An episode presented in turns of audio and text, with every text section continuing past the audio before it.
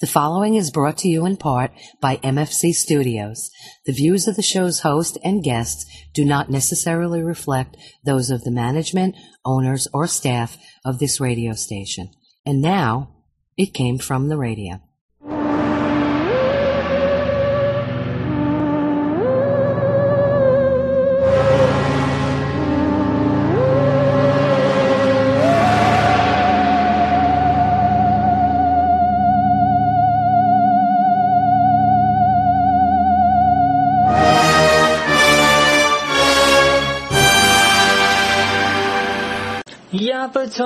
Welcome once again to It Came From the Radio, the official the Big Apple Con. This is your host Mark Torres speaking. Um, once again, I am in uh, virtually distant, all by myself, because we have another chock full show full of segments and interviews. On this week's show, we have another Jay Burley segment at the New York Comic Con. I, Mark, interview comic book creator Caden Phoenix. At the Tropicon, L-Man Danny Feldy interviews author, artist, and poet Joseph Monsiuri um, senior correspondent Charlie Saladino and uh, L-Man Danny Feldy have the Chambers of Hell wrap up talking about that. And finally, uh, Dominic Definition Man Sperano uh, interviews legendary comic uh, creator, pencil inker writer, all that fun stuff, uh, Jim Calafiore. But before we do any of that, we have to take it away with the news. It's morphin' time!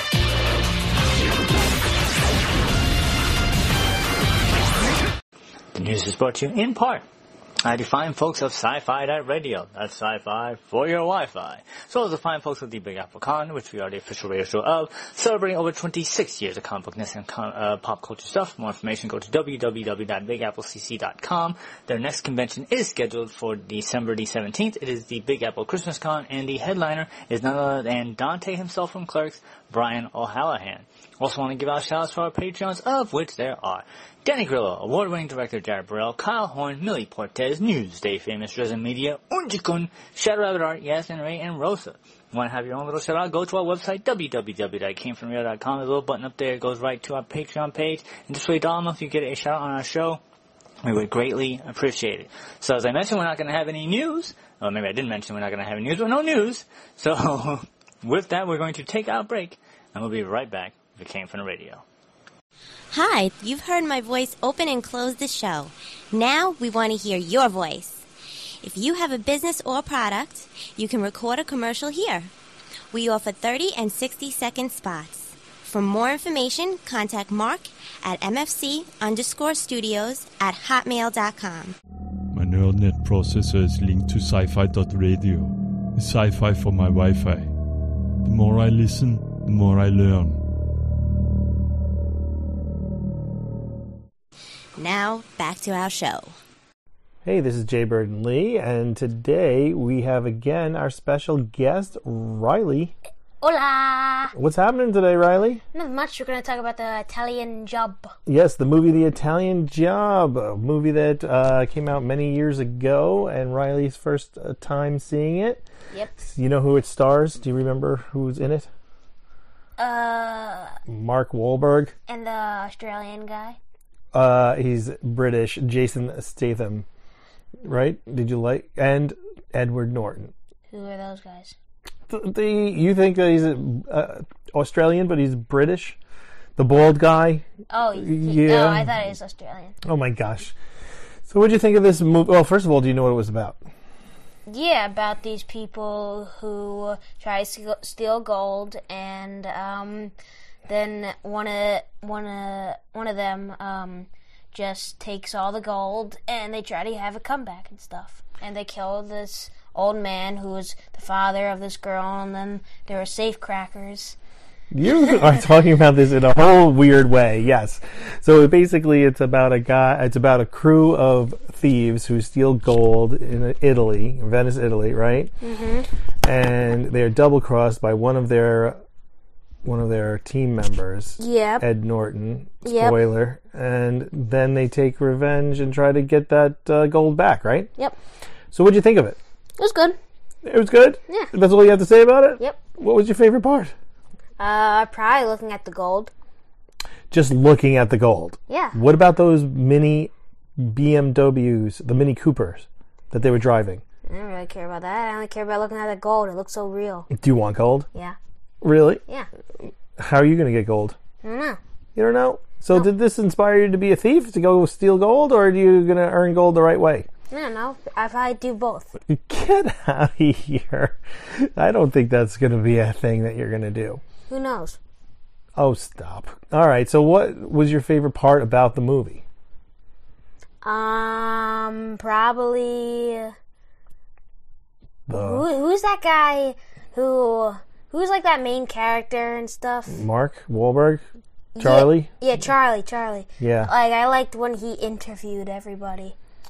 What do you mean when he interviewed everybody? Like he's like he said to the girl, um, what's it called? Uh, Oh, like, like he said like where they're from, and, like what happened to them and stuff. oh, so you like the little clips of them like being introduced. Yeah. So when he's like, "Oh, this is handsome Rob," and then he's stealing, he's driving a car and all this uh, and speeding in the highway, and this guy, other guy who's uh, Seth Green, I think his character, his name is, but he was like, um, he was the uh, the uh, inventor of Napster, a song steal- sharing program, right? Oh boy! So did you like the? So you liked the movie? You thought it was fine? Okay. Would you recommend it? Yeah. Yeah, that's all you have to say today. Nothing to say about the movie. Well, yeah, I would recommend it. Okay, well, I'm glad that you'd recommend it, but is it one of your top favorite films? No, never. Never. What is your top fame film ever? Godfather one. Godfather One. Yeah. Really? Yeah.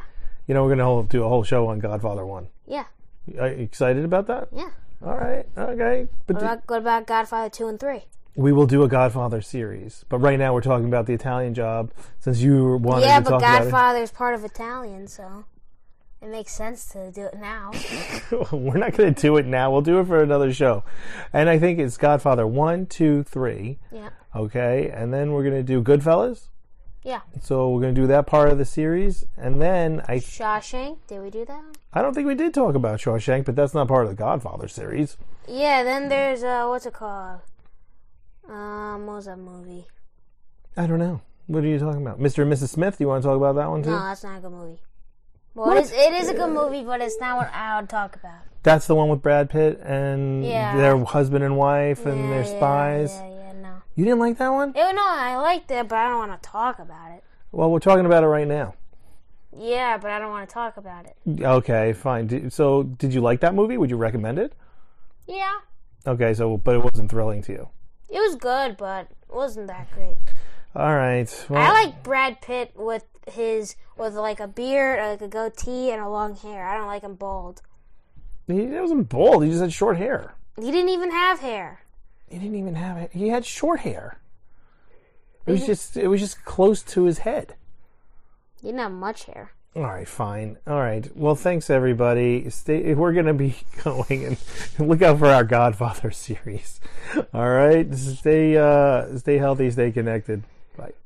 The Comic Book Depot has been in business since 1993. Your one stop comic book shop for comics, gaming, and collectibles. The Comic Book Depot club membership is $15 and gets you 15% off new comics, back issues, graphic novels, and 10% off comic book supplies. Located at 2847 Jerusalem Avenue in Wantagh, New York. Contact us on Facebook for curbside pickup because new comics are back. For more information, give Alan a call at 516 221 9337. The Comic Book Depot. Now, back to our show. wrapping up Chambers of Hell, one of the best haunted house attractions in the world. And uh, Charles Saldino, what do you have to say about Chambers of Hell? I'm I'm telling you, it come down. It's well worth it. You have a bunch of um, amazing actors and actresses, and they're the nicest people in the world until you get into that room, and then they just become psychotic. Um, it's uh, we want to thank Rob Frankenberg for his hospitality and inviting us down, and I just loved it. I thought I thought they did a good job. I think that the public is going to be very happy with the the results of them getting the caca scared out of them by these people. It's scary for those who like scary things, and it's also very beautiful. I'm very, I like beauty, and I like what they've done with the paint jobs. I like the furniture. I like the props. It's very aesthetically pleasing. It's very easy to get here. It's easy to park. So, you know, if you have friends or family or you're taking your kids out, this is pretty much a low stress, almost no stress place to get to. And uh, yeah, super creative for people who are just into creative stuff. Um, yeah. These people put in 110%. Come down, enjoy yourself. Again, get the caca scared out of you. And uh, you're going to love it. You're going to come back for more. And um, we had a great time here. Oh, and also, not only is it a great event because people can do great events and do great work, but then they can be kind of pieces of garbage as humans. But there's not one person I would say is a piece of garbage here, and I can't say that about every set or about every experience. So everyone here, good vibes, and I said that within the first five minutes. I said good vibes, and I maintain that it's good vibes, good energy. People treat each other with kindness, and they create a great product. Now look at that. Yeah, it's one big happy family here. And don't forget, kids, um, check out our Facebook page because Jen and I have taken a ton of pictures that we will be uh, posting soon. So uh, you'll get to see a little of what we're talking about. And then you can possibly rent out this place and have photos just like we created. On that note, we'll see you later. And now back to more It Came From the Radio.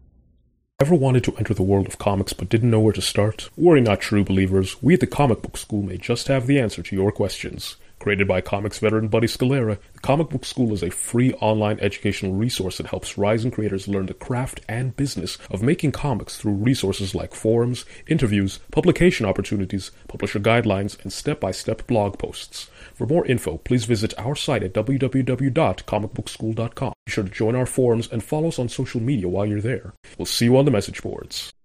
Now, back to our show. And welcome back to It Came From the Radio, the show, The Big Apple Con. This is your host, Mark Torres speaking. I am here live on tape at New York Comic Con with uh, Kaden Phoenix, right?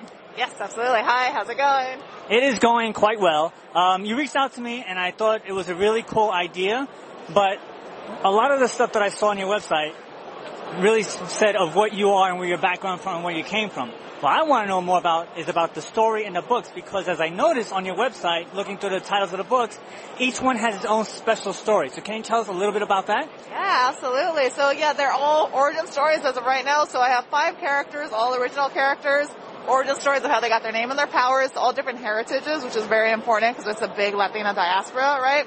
And then they all come together in one book called A La Brava. So they form a team. Well, A La Brava is the first Latina team in comic book history as well. So why decide to make the first Latina comic book hero as opposed to just doing something else? They always say write what you know, but sometimes people don't live in outer space and they have tons of outer space stories. Uh-huh. So what was the idea behind that? I just wanted representation. I wanted to see, honestly, and I still do, I want to see a Latino superhero on the big screen. Because I come from screenwriting, not necessarily from comic writing, but screenwriting, and I wrote out a feature-length screenplay of Jalisco, which was the first one, and I wanted to make it into a feature film, and I still do. Uh, and so that's kind of where how it all started. It was just that I didn't necessarily set out to be. I want to be the first Latina team, but a comic book historian told me that, like by default, it became that, which is really nice. It's a great compliment and honor as well. But it's just where's the representation? How come we're always, you know, narcos and maids and all these other, you know, very oppressive things? Like, why can't we be a superhero? So each, but each of your books has a special theme to it, as about um, a, a, a hard underlying tone that's very serious. Where did you get those ideas from? So they all have so- social injustices. Uh, so then, in a way, yes, absolutely serious. But that's because they're all grounded. They all happen to two females and Latinos, particularly like you know, uh, Druga is child traf- is trafficking, right? Which happens to females. Nobody really cares about all the Puerto Ricans stolen in, in Puerto Rico right after the hurricane. Nobody cares about MMIW. Nobody, you know, it's that kind of thing. So like, why not bring attention to it? Why not bring awareness to it, but in a superhero story? Jalisco is femicide. That's been going on since the 70s. It is still going on. All of that in America, you know, for the people that do know about it. But for the newer audiences, it's like, here's a story and a girl is getting saved, or girls, plural, are getting saved. And so it's something very important because like, you can't, how many times do you want to see Metropolis saved or Gotham saved over and over from all the little crazy villains? You know, it's entertainment, but it's fluff, but it doesn't move anything forward. What if you can save a girl because there's, you know, the, they, they're getting stolen because of ICE. ICE is running for mayor in the town and like, that's an immigration issue, right? And it's, it's very important and it's now. It's literally a current issue that we, you know, just as Latina community in the bigger sense, but we as anyone oppressed, we have to deal with. We know about domestic violence, right? That's Mandita, my Dominican from New York. And it's just stuff like that. Like, why can't we save a girl for once? So how do you manage to keep with these very serious uh, things? I, that was what drew me to your to your property. Was how you had some really serious, important issues to discuss. But at the same time, how do you keep the balance to make it entertaining? Because you don't want to be preached to. That is the way you can turn off audiences in any way, shape, or form. How do you manage to maintain that balance? Well, the balance is just I'm telling a superhero story. I'm telling an origin story, and origin stories are always like you connect to the heart of why why am I following this character, right? The lead character, and it's the heart of it. It's one of them like the mom gets stolen, right? It's a reverse taken. Why wouldn't you root for this one girl that wants to save her mom? She inadvertently saves the girls from the femicide, but she literally starts off wanting to save her mom. Like she doesn't care about being a superhero. Like that's not that doesn't exist in her world at all. And so it's just stuff like that. It's digestible stories that are actually like grounded and plausible, right? Because the, the social injustice is, you know, grounded and plausible. But it's something that is redeemable and honorable. And so that's how I went about it. Now you said you were a screenwriter first, and so you wrote all the stories, or just one story, and then you decided to turn it into a comic? I wrote one story at a time, and so I wrote out the screenplay of Jalisco, and then that turned into a comic. I wrote the next screenplay out, and that turned into a comic, and so that's kind of the, the pattern that I had going. So my follow-up question is, so when you writing the screenplay, you have a certain vision in mind of how the story looks. Did you have to change that at all for the different medium of the comic book, or was it the same visual idea in your head? No, it's absolutely the same. I think it's really fun because a way it's still storytelling, and so when I when I'm writing, I have to see it in my mind, like you're saying, is true. And then I do the storyboards, the very very rough, like stick figure, ugly storyboards for my artists. But like I'm also a director, so I know the sizes, the panel sizes, and so you know, and I on the bottom wide shot, you know, entering, you know, who the characters are, how big the dialogue box is, etc. for the comic version. But you know, it's the same idea. I'm still telling a story, whether it's moving pictures or it's stills, which is just the comic book version.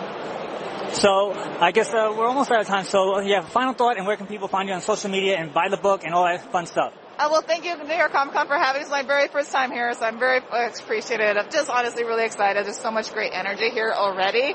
And then you can buy my books at my website. It's latinasuperheroes.com. And that's the Latina Superheroes plural. And then my Instagram is also Latina Superheroes. So thank you very much. I really appreciate it. Um, nice meeting you, and much success with your book. Thank you so much. And when it comes into a movie, you come back and you tell us all about it. Deal, absolutely. This is Mark Torres, the Came From Radio, signing off from New York Comic Con. Hey guys, this is Christy from Custom Cakes by Christy. I want you to know that I'm here for you. I'm keeping my private kitchen open for any needs your family may have. I've been focusing on breads, soups, muffins, quiches, and other basics, but I'm still accepting dessert orders as well. Please follow my Facebook for immediate pickup items, private message me for custom orders. Custom Cakes by Christy, I-N-C, K-R-I-S-T-Y. Text me at 631 606 8166. Now, back to our show. You know, this is El Man. You're listening to It Came From the Radio, and we're here with a friend of the show. Uh, I was just born during the pandemic, so I we've never met. Uh, Butterfly Joe, Joseph Monastery, and he wrote a book. It's a it's a quite large book. I can't even hold it. It's very heavy. No. Right here. Let's see for videos. And what is this book called? This book is Butterflies in Space. Um, some of you may remember the old version of it, which looked like this. Uh, so I did. I took everyone's feedback and did a total revamp of it. And so I added art inside of it, um, brought the size down. It's also now an NFT, and I also just made an audiobook. And the really cool, uh, which the audiobook has music in the background, and I'm in the process of. We have music in the background too. That's why I just took my mic right here. Well, I mean, in the, uh, in the music in the background of the audiobook. yes, I know. I know. I'm just saying. Our interview just got really, bombarded. Uh, it has a really ethereal sound to it, which is pretty cool.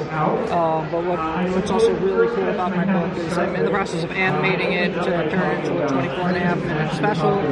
Um, and it's also going to space on NASA's Artemis 1. Um, Yes. Which is launching on August 29th at 8.33 a.m. And I will also uh, be doing a virtual launch party for it. Uh, Nice. So screening up the launch. I'll be doing a full read of my there. Um, so Did you hear? So his book is going to space. Never heard of this before. I asked how before. Uh, USB is Yeah, so going they to be. A, they have a they have a USB drive on uh, that's going to be on the kit.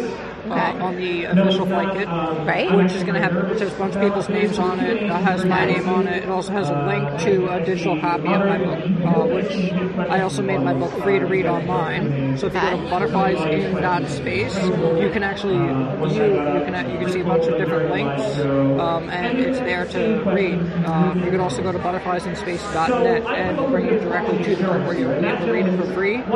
Um, How how did you get your book to be in space?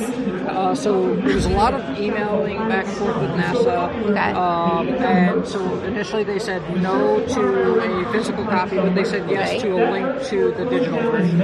Okay. So uh, that was part of why I, I also decided to make it free and open source so people could read it. Uh, So where'd you get the idea to put your book in space? Were you were just like kind of like I'm done with humans on Earth.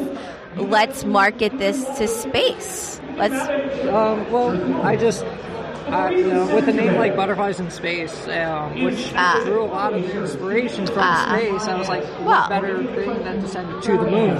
Right. Um, that makes and sense. also, it's an NFT, and so in the NFT community and the cryptocurrency community and blockchain community, the big thing is that where they say is that you know things are going to go to the moon, things are going to go to the moon. Well, okay. I, of course, my, me entering the NFT space in the middle of the, in the beginning of the bear market, so everything's down, nobody's buying. I can still say that during the bear market, mine went, my, my project still went to the moon. Wait, quick question, because I'm not really NFT savvy, and I don't think anyone on the show is.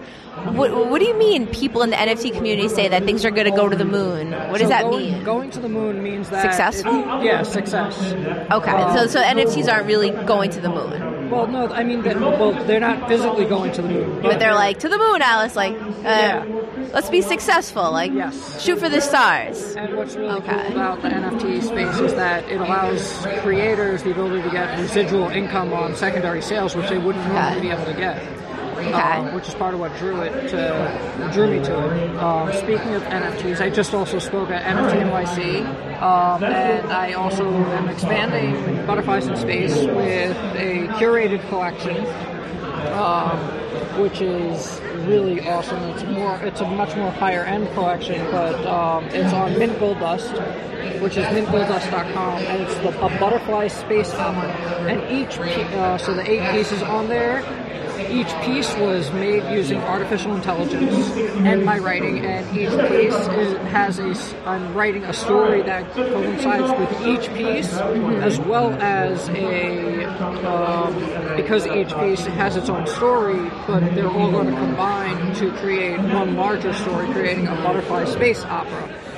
Got it. So the space opera, I asked, you know, I, I I'm old and uh, old people here, yo, you're gonna have an opera. So I said, oh, you're gonna have dances. And he looked at me like I had seven heads, like dances. God forbid you have dances at an opera. But then I found out it's an NFT opera, so it's not actually gonna happen at a real gallery. It's all gonna be online. Yeah, it's all online. Which which you'd say it is real because it is online. Yes.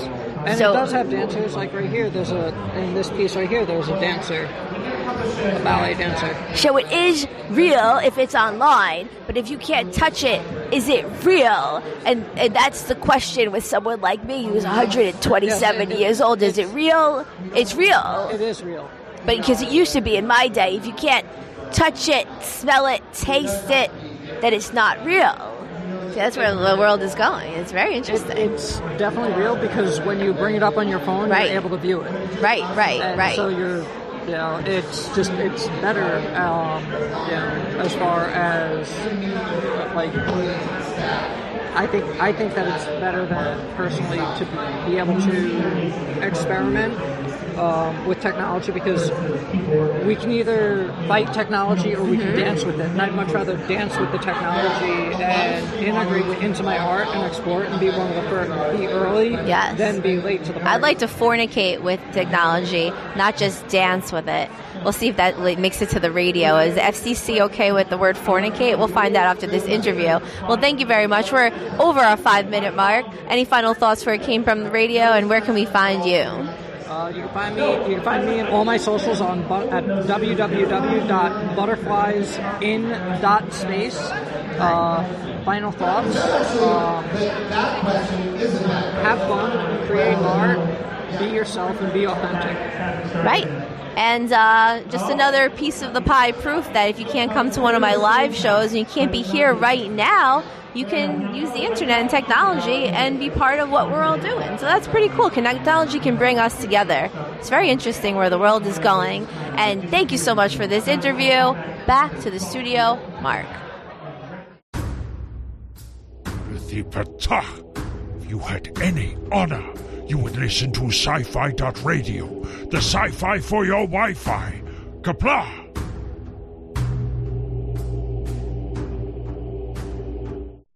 Now, back to our show.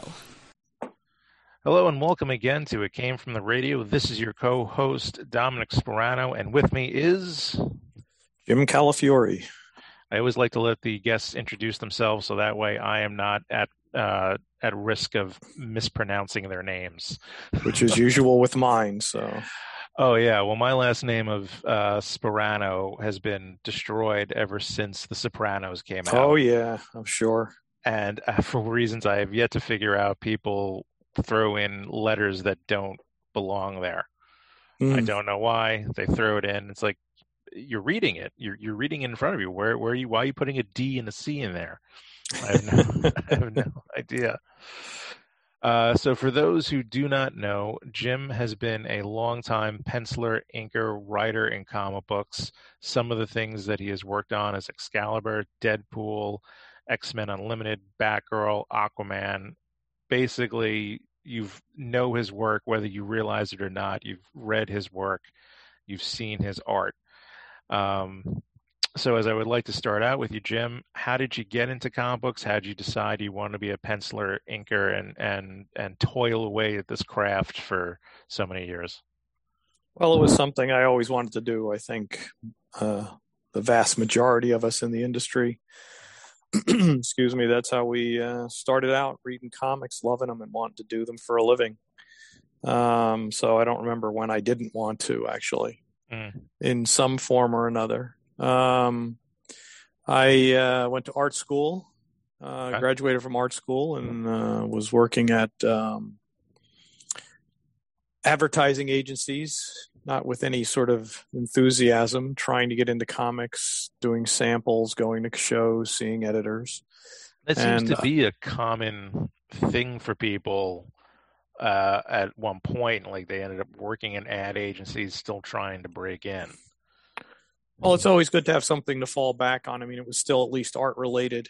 Right. Um, I wasn't waiting tables. Um, yeah. So it was, it, I was using my degree in some fashion. Yeah. Um, I certainly felt that way when I got out of art school. Like, I'll do whatever. I just want to do it in the art world. So I feel like I didn't waste my money. Yeah. Yeah. But uh, comics was always my goal. Very cool. And uh, my first job, I got in with a small independent publisher called Caliber Press. Mm-hmm. Um, actually, just through mailing in samples to an ad I saw in a in a rag at a comic shop, and uh, free little rag they hand they would hand out free little uh, newspaper, and uh, they liked my stuff, and I did some work for them. I got paid almost nothing. Um, the of course the secret was that I would have paid them to publish me. Of course, you know. Um, and Caliber Press was a really great place in the 80s. A lot of people came out of there. That's where the Crow started with Jim O'Barr. Guy Davis mm-hmm. came out of there. Vince Locke came out of there. Brian Bendis started with some stuff there. Mm-hmm. Um, Mike Lark, Phil Hester. There's a there's a big list of people who worked at uh, Caliber course. And then um, somebody from Caliber moved into uh, working for Valiant. Okay. I uh, got in touch with him, and he got me an interview with Valiant. And uh, I remember being a kid and, and reading Valiant, and and just being in awe of the art of Valiant. Oh, I had enjoyed I had enjoyed them before I got in. Uh, yeah, I I had really liked. Uh, well, the Jim Shooter uh, Barry Windsor Smith, Solar, mm-hmm. Man of the Atom story was just uh, great stuff. I was always a huge Barry Windsor Smith fan. Yeah. And uh, they gave me stuff to do. I started right away working on uh, X-O Manowar, Mm-hmm. Moved on to uh, R- uh, Magnus Robot Fighter and a few other things, and that was Mhm. sort of that was sort of my in. I was in at a place that was fortunately very popular at the time because of the uh, speculators, Yeah. and uh, sort of once you're in, you uh, you, It's you kind of get to know people. Yeah, I'd say it's easier to stay in than to get in. How do you feel?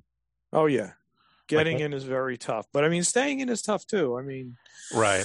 you got to do your work. You got to get your stuff done. You got to not be an idiot. Or, Yeah. You know, piss off your writer or piss off your editor. You Right. uh, be a professional. I think it was. I know it was at a Comic Con panel, probably one of the ones that Buddy Scalera would would do at New York Comic Con. Oh yeah. and, and I want to say inkers on inking because I was really interested in being an inker. Okay. Um, but it could have been any one of his. And I remember one of the professionals up there saying you can you need to be two out of three things. You could be really good and really fast. You could be really fast and really polite, or you could be really polite and really good but not fast. If you have one two of those three, you can stay in. Like they'll deal with you if you are a real pain but get the work in. They would prefer, of course, if you're polite, fast, and good, but Right. You know that that's one of the big keys if you can if you can at least keep open communication and be polite about what's going on in your life and where you are and you're hitting your deadline in your pages they'll work with you and help you Oh out. yeah, it's always been. Uh, that's always what I say to people trying to get in, Mhm. or even, even people who've gotten jobs. Just be honest with the editor. right I know plenty of people who would say, "Yeah, yeah, they're done. I already shipped them, and they weren't even near to done." right you know, and you're lying to the editor. Yeah. Um, but to to be really good and not on time and stay in the industry, you have to be really, really, really good. I Yeah. mean, Bart, you know, certain people have lived off being late, right and it was just because they were super hot. If you're not super hot, yeah you really can't be late. And no matter how polite you are, after after a while, an editor's going Right. to get tired of you. Yeah, of course, of course. And it really comes down to doing the work. You got to do this as your day job, even if it's not your day job. If Right. you're still trying to get a foothold, or you just did and you want to advance, you have to treat this like it's work and not your hobby. And I think too many people trying to break in, it's they can't get out of a hobby mode. Right, and they also have to make a living. Right. they're Yeah. they're worried about their other job.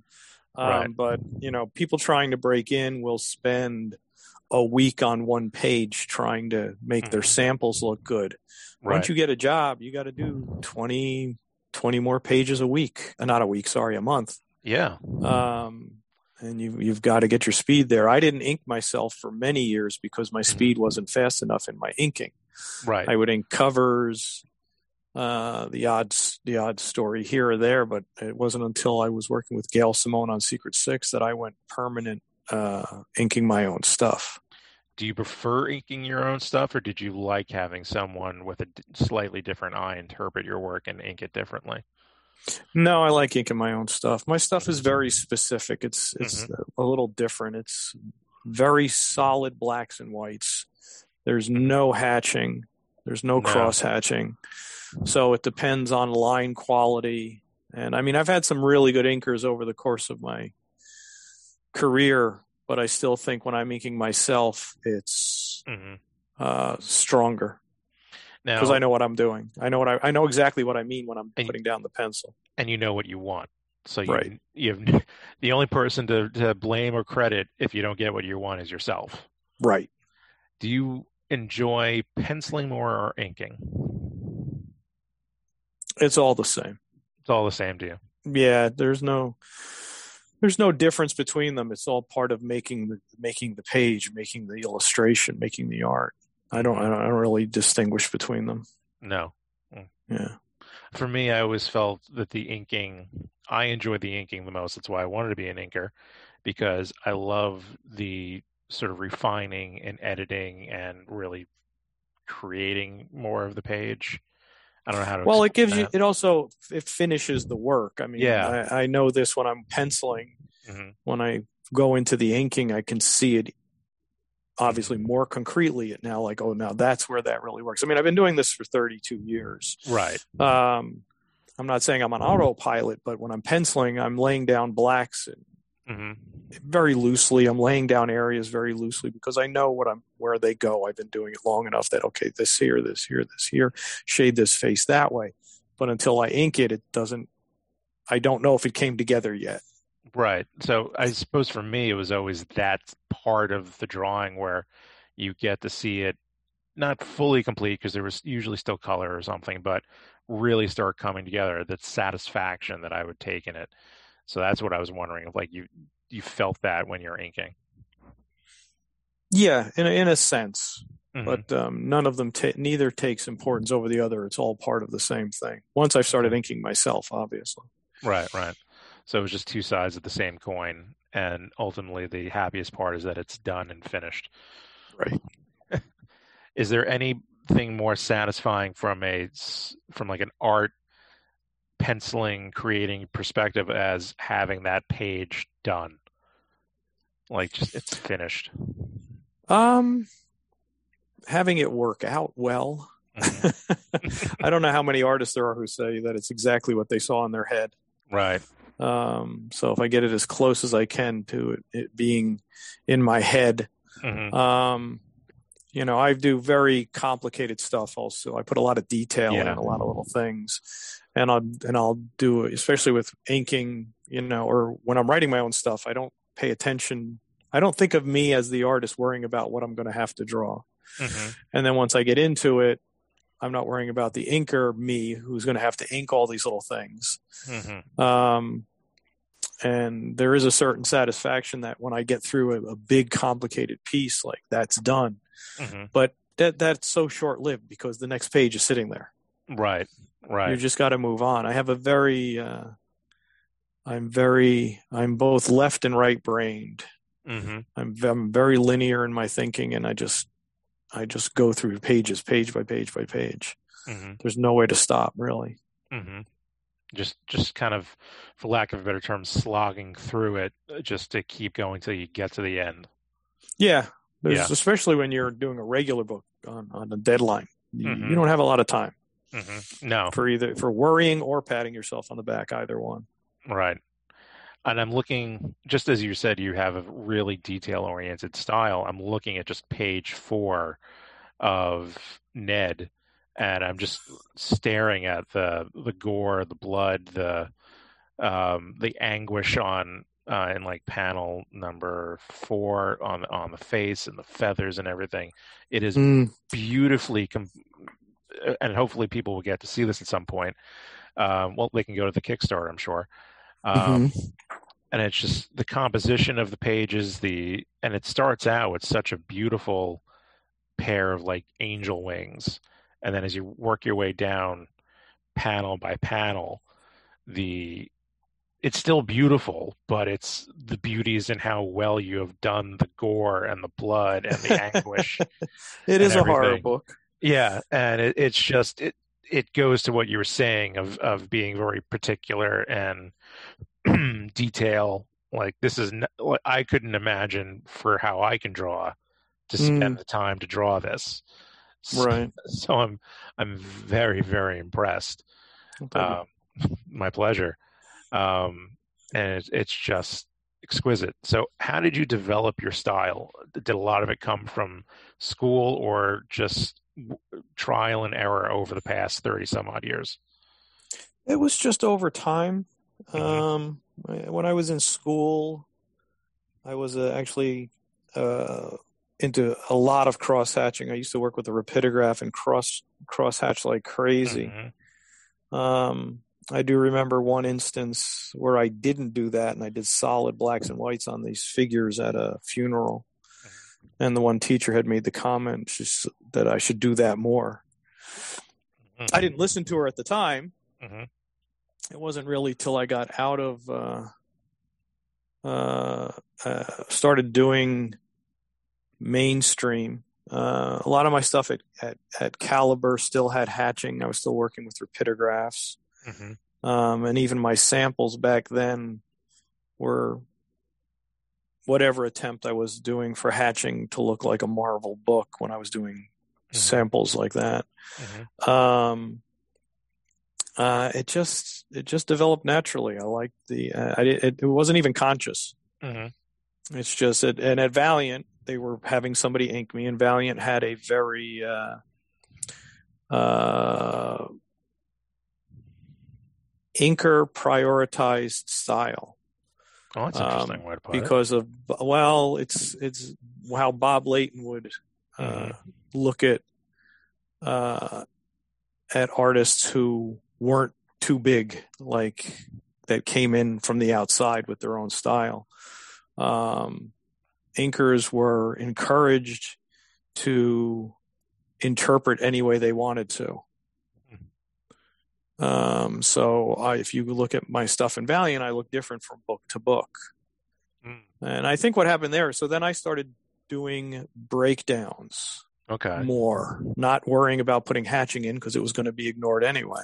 Mm-hmm. Um, and I think that that might have been where it started to develop because I was doing this more, even though I put in a ton of details and textures and little things. It was, it's a more simplified style. Um, the shadows are black, and the, you know there's there's no transition from the white to the black, and I was just greeking all that in to Mm-hmm. let the let the inker do what he was going to do because I knew he was going to do whatever he wanted to do. um, At the yeah, it was about- time, did you were you frustrated with that, oh, or beyond frustrated, beyond frustrated. Of course. Um, it's how do you develop a style if you don't have any style to develop? Right. In other words, you, I, I, I, I, well, I mean, I hope I'm getting better every every day now. Back then, I was learning, Right. and and how do you learn what's working if it doesn't matter what you did worked or not because it's not there in the final product? Right. if that makes any sense. So I mean, basically, I, I what I the more I more important thing I learned at Valiant was my storytelling. I was developing my way of telling a story, and that's what I was really getting out of that experience. And uh, I mean, I'm not a I'm not a super crazy storyteller. I'm not breaking the panels constantly. Um, but it's also a lot of that stuff can start to get unclear in the storytelling, and I'm very I try to be very clear in the storytelling. Mm. I can see that in the work in uh, in Ned. Do you? It- It's interesting as you look back on your career and you start thinking about it, and then you can really see where different points were development points for you. Like you're saying that Valiant, they signed you inkers, and you just didn't like how they were inking your work. So that clearly informed you to later when you could ink your work to do it the way you wanted. Yes. But that time in Valiant, as you're saying, is what helped you hone your storytelling craft. And I, I always find this interesting in my own life as well as other artists that I talk to that how you have this sort of journey that you don't know you're on at the time. I mean, obviously you kind of know because you're trying to make, you know, make it as a, in a, as an artist and make a living out of it. But True. when you look back on it, it's like, oh, that was there for that reason. This was here for that reason. And I, I developed that because of this Mm-hmm. you know and I, I just find the story of making the stories the story of the creation so fascinating to see how you've developed over time at this point at 30 years in where do you feel that you're still trying to develop Well, I, like I said, I think I still get better every time. I mean, Mm-hmm. uh, the the thing with comic book drawing isn't isn't like illustration. You're not doing you're not working on one illustration for a week, right? Uh, or painting or whatever. You're you're not so. It's it's really um, rapid fire assembly line work. You're you're you're going fast. One editor said once, you know, the, the line was, you you're never going to get it perfect because of the deadline. You're going to have to let some things go. You're going to say that's not working, and you're going to have to let it go. But it's also on the repetition, the repetition, the repetition. So you'll be working and you'll do this thing with a hand and you'll draw it a little differently and you'll get it right. Mm. And something that you didn't realize you weren't getting wrong, you were getting wrong, or something that had been bothering you and tough for so long, you draw it a little differently for the one thousandth time, Mhm. and you'll get it right. And I still have that now. I'll still be drawing something, and I'll draw that, and I'm like, oh yeah, that works. That click, the mental Yeah. click of like, aha. That's the thing with comic books. The progression is the repetition. You you're forced to draw over and over and over and over again. hmm And before you know it, you finally get that hand to look just the way you've been wanting to make it look for the past 10 years or something. Yeah, you don't even. It doesn't even click that it was wrong. Sometimes Right. it's just all of a sudden it's, that looks better. So from Valiant, where did you go to next? Valiant. Uh, first jobs out of Valiant was at uh, Marvel. I did a little work on Force Works, and uh, Valiant had uh, uh, made me somewhat of a tyrant with inkers. and uh, ran into trouble right away. And I had a choice there. I could have said, "Yes, I'm just going to let inkers do what they want," or I'm going to say no. And I said no. Um, I want to got to find editors who want me to who like me to look like me. And uh, at that point, I went over to DC. and I'd been contacted to do some fill-in work on Aquaman. Okay. Uh, and I was still like still searching for my inker. Um, and the first issue we did, the inker, we didn't gel because that's a tough thing to gel. Yeah. But the editor liked my stuff, and he was not looking to impose anybody's look on me, anybody else's uh, style on me. And uh, I think with the second fill-in issue I did, got teamed up with Peter Palmiotti, who was uh, Jimmy Palmiotti's younger brother Yep. and uh, we clicked. He at least understood what I was doing and was adding something to it. And uh, I had a, a long run on uh, Aquaman with Peter David. Yeah. Yeah, definitely. I'm just looking at some of the Aquaman work he did. It's just absolutely gorgeous. Really beautiful stuff. And you got to work on him when he had like the the missing hand portion of his of his time. Right, right. That was the Peter David run. Um, Yeah. It was funny because the editor called me to do the book, and I said, "Oh, cool," because I'd always liked Aquaman. Okay. And I made some comment about the orange and green costume. He goes, "Well, he looks a little different now." I'm like, oh. Uh oh. Oh no. But I got used to him, and I got the regular Aquaman, the old uh, orange and green Aquaman, back in there a couple times in various ways that Peter David brought in the old costume. Yeah. Yeah. Very cool. Now, you were working with Peter Palmiotti. Mhm. Did you have you ever gone before you started working with him? Did you get to meet him in person? Yeah, um, I, I, I think I, it's even I'm the one who suggested he ink me uh, Okay. to the editor because uh, when I was working at Valiant, Joe Quesada and Jimmy were up there Mm-hmm. doing uh, Ninjak, I think it was. hmm I remember that. Uh, and I think uh, and my memory could be shot here, but I think that's where I met Pete up there doing some stuff, and uh, Mhm. I suggested the editor to give him a shot inking me. I always find it interesting that you can have these years, decades long uh, collaborations with between pencilers and inkers and and colorists, and then you ask like, well, you know, how'd you guys meet? And like, we never met. Or you, you find out like, well, they live in San Diego and I live in Minnesota, and like we've never met at a show or nothing. So I, A lot of that's why I time, was- a lot of times it's the editors put you Yeah. together. Yeah, so I was just curious, like, did you actually get to meet him? Oh And yeah, not, I knew. not Pete- out of like I I got to meet Peter, no, but just like, did you get to actually meet someone you collaborated with? So it's cool that you did. yeah.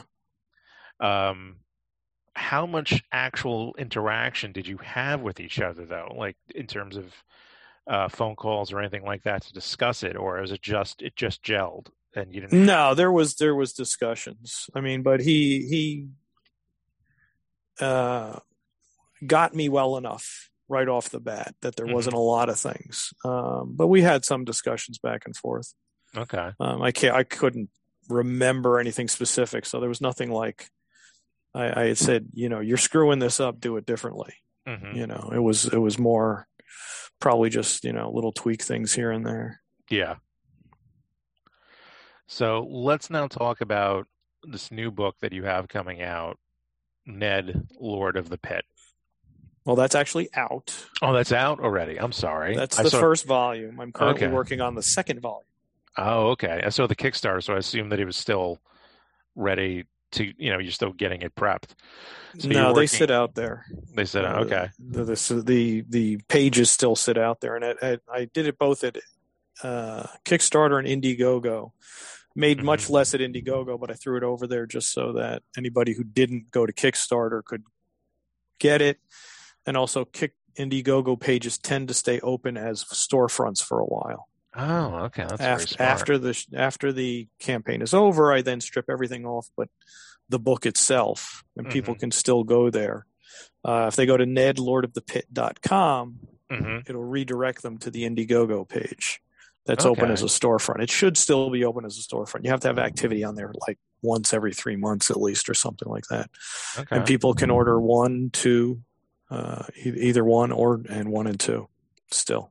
And you're still, no, you said you're working on two. Yes, I'm working on two. I'm behind on volume two. Oh, don't tell the am. editor. yeah, I know. I, I, I- I hide it from myself. Yeah. you ever call Uh, yourself, where are my pages? And you're like, oh, I'm working on them. Yeah, yeah. I should do that. I should get a split personality. It might work out better. Um, you, you never know. Listen, I'm, I'm trying to help. right. Yeah, volume one was out uh, 2021. Okay. It was actually printed and supposed to be shipped in 2020, but the There's a thing. the, there's a thing. Yeah. There's a, Uh, was it a global thing that It might have been. everybody? Might have been. Yeah. Actually, it was before that.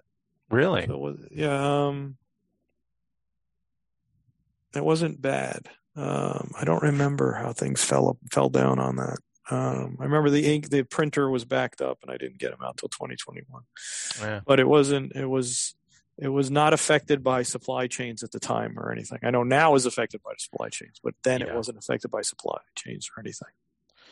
So tell me about Ned. How'd you come up with the concept? What made you want to do?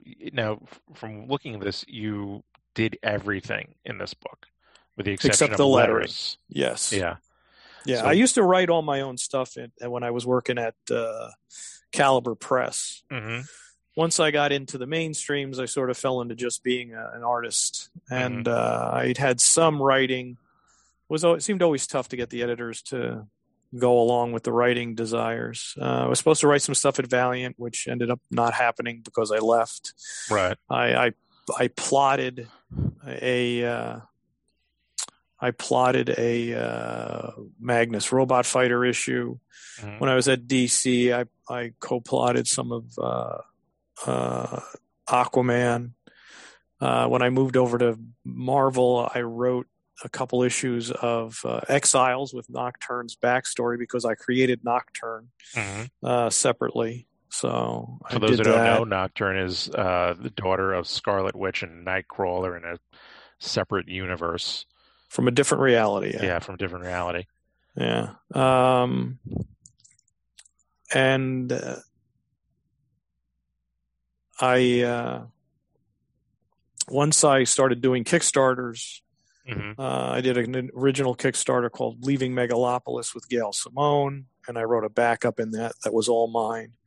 And then I just said, you know, it's let's see, I'm I'm in my late fifties. Maybe it's time to just take, you know, stop doing other people's stuff. Um, and the uh, the idea for the book was basically I was just running things in my head of the worst person to be X, Mm. you know, um, and a guy named Ned should never be a Lord of the Pit. Yeah, and it's right. it's it's it, obviously from the title, it's a supernatural comedy. Right. Um, and a lot of times, uh, stories come from different places. Sometimes it's an idea of what a story is going to be, and sometimes it's just a title. Right. And it was just the title. Um, and in the beginning of the book, he's not a Lord of the Pit at the time. He's just an average guy in New York, uh, struggling actor who one day walks out of his door and sees uh, a demon walking on the street. Right. Nobody else can see the demon, but he can, and the demon can see him and speaks with him. And uh, he's pretty sure he's got a brain tumor. That's what he's decided until he comes. Yeah, like like as a normal person would think like, all right, this isn't this isn't right that I'm talking to him. This something's wrong with me. Right. Yeah. and uh, until he at least comes to find out that his family is connected to the dark side of things in ways he couldn't even begin to imagine. Um, and so uh, things get real after that. He's got uh, a team of angels on his tail. He ends up with a couch potato demon who just wants to play his PlayStation sitting on his couch, uh, and an annoying zombie roommate. Uh, and uh, he basically has to deal with trying to get out of this situation that he does not want to be in, does he wants no part of, and that's what the uh, the uh, first two volumes deal with. Um, the uh, volume one is the first half of the main, the large arc, uh, which is completed in volume two, which I'm working on now. Now, just out of curiosity, do you have a rough idea when you think you will be done with volume two? Hopefully before the end of the year, but I'm working on it. Okay. Lots of things can happen. So we're we're running out of time according to Zoom. They're letting me know this. Uh, Okay. Let's do social media time. Where can everyone find your work? Where can they find your Kickstarters? Where uh, where can they find everything and anything they want to know about you? Well, I have a website, jimcalafiore.com. As long as they spell my last name correctly, they'll get there. Uh, I actually have been a little lax on updating it. I gotta, get, gotta have to get to updating it. Uh, on Instagram, I'm Jim underscore Calafiore. The underscore is important between the two names. And then just on Facebook, I'm on. You know, you can find me as Jim Calafiore. Okay. Um, if anybody's interested in checking out uh, Ned, they can uh, go to nedlordofthepit.com. That'll redirect them to the uh, Indiegogo storefront for volume two. Um, and it should still be available to order one and or two.